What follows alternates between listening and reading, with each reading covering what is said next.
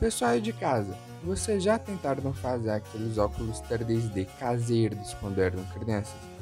Porque meu eu pequeno não só fez, como passou o dia inteirinho na frente da TV esperando que os personagens dos desenhos pulassem para fora da tela. Bom, como você já pode imaginar, não deu certo, o que me deixou muito decepcionado. Mas agora, vocês sabem me dizer tecnicamente o que deu de errado? Por que seus óculos 3D não funcionaram? E melhor, como eles funcionam? Se a resposta for não, prepare-se, que esse mini metardagem vai tirar todas as suas dúvidas.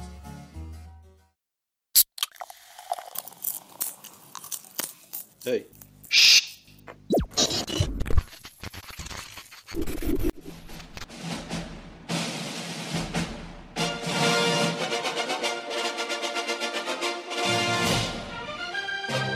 Minimetragem 5 minutos em casa.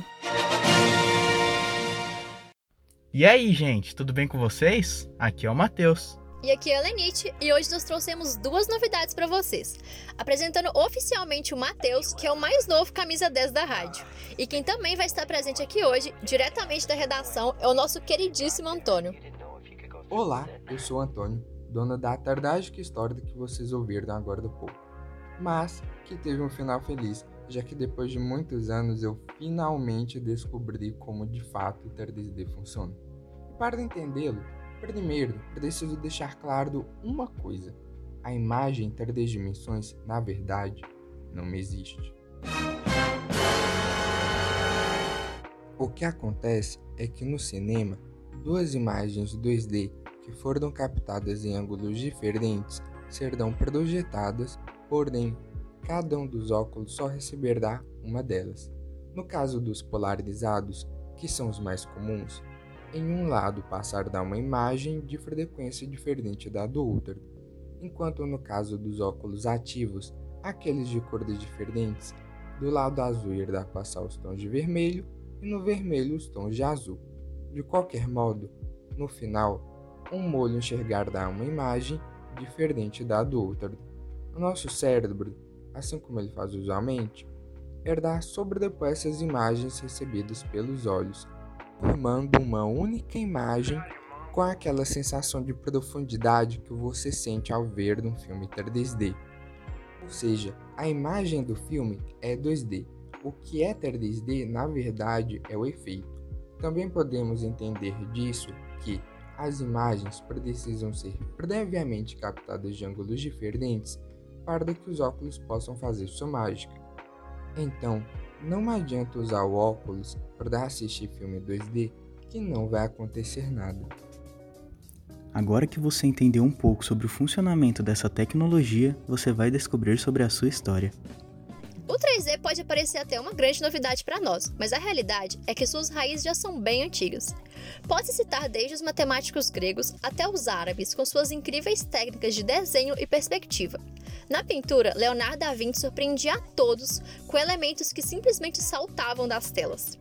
O empenho em reproduzir a visão humana é observado por cientistas, físicos e artistas há milênios. Porém, só em 1838 que o inventor britânico Sir Charles Wheatstone criou o estereoscópio, um objeto resultado da combinação de prismas e espelhos que permitia ver imagens em 3D a partir de imagens 2D. Já o primeiro filme 3D da história foi lançado em 1922 e recebeu o nome de The Power of Love. O filme usava anaglífia, técnica também utilizada pelos irmãos Lumière em experiências. Nos anos 50, o 3D ganhou mais público ainda com a chegada de uma nova tecnologia, o Natural Vision, que era basicamente um equipamento de captação com duas câmeras que registravam profundidades diferentes e eram capazes de criar um efeito 3D a partir de óculos com lentes polarizadas. Apesar desse passo evolutivo, o 3D só se popularizou mundialmente com a chegada da tecnologia digital. Em 2009, foi lançado um dos maiores sucessos de James Cameron, Avatar. A indústria cinematográfica passou a investir milhões na conversão de conteúdo para 3D. A produção é o filme que atingiu a maior bilheteria da história e fez com que o formato ganhasse ainda mais visibilidade. Vale lembrar que o filme quase perdeu o posto para Vingadores Ultimato, hein?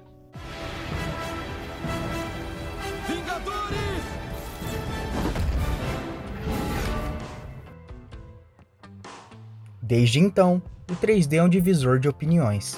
Alguns detestam e outros amam. Há aqueles que simplesmente não resistem a ir aos cinemas e não assistir seus filmes favoritos sem os famosos óculos 3D. Mas grande parte da crítica defende que é um recurso vazio. Está presente nos filmes apenas por uma questão estética e não agrega nada à narrativa, servindo mais como uma forma de lucrarem mais com os ingressos. Recentemente, o CEO do IMAX, Greg Foster, declarou que o espectador americano tem demonstrado cada vez menos interesse pelo formato 3D, contrariando as previsões de que seria o futuro do cinema. Eu mesma nunca fui muito fã e eu prefiro os filmes do jeito clássico. Além disso, marcas como a LG, a Sony e a Samsung já anunciaram que não fabricarão mais televisores compatíveis com a tecnologia. É realmente difícil prever se o 3D irá se reerguer ou entrará em desuso, mas de qualquer forma, a tecnologia agregou muito e foi responsável por trazer uma geração inteira de volta aos cinemas. Eu acredito que se a indústria do cinema não começar a fazer filmes que sejam de fato pensados para serem em 3D, como foi o caso de Avatar, então será melhor deixar esse efeito de lado. Bom, o que vai acontecer com o cinema 3D, só o tempo vai dizer pra gente. E falando em tempo, o nosso já tá quase esgotando, hein, meninos? Bom, gente, o episódio de minimetragem vai ficando por aqui, mas pode ter certeza que sexta que vem tem mais e vem com novidade, viu? Se você quer ver teorias surpreendentes ou só conhecer um pouco mais sobre o universo do audiovisual, você pode conferir os episódios anteriores aqui, no Spotify.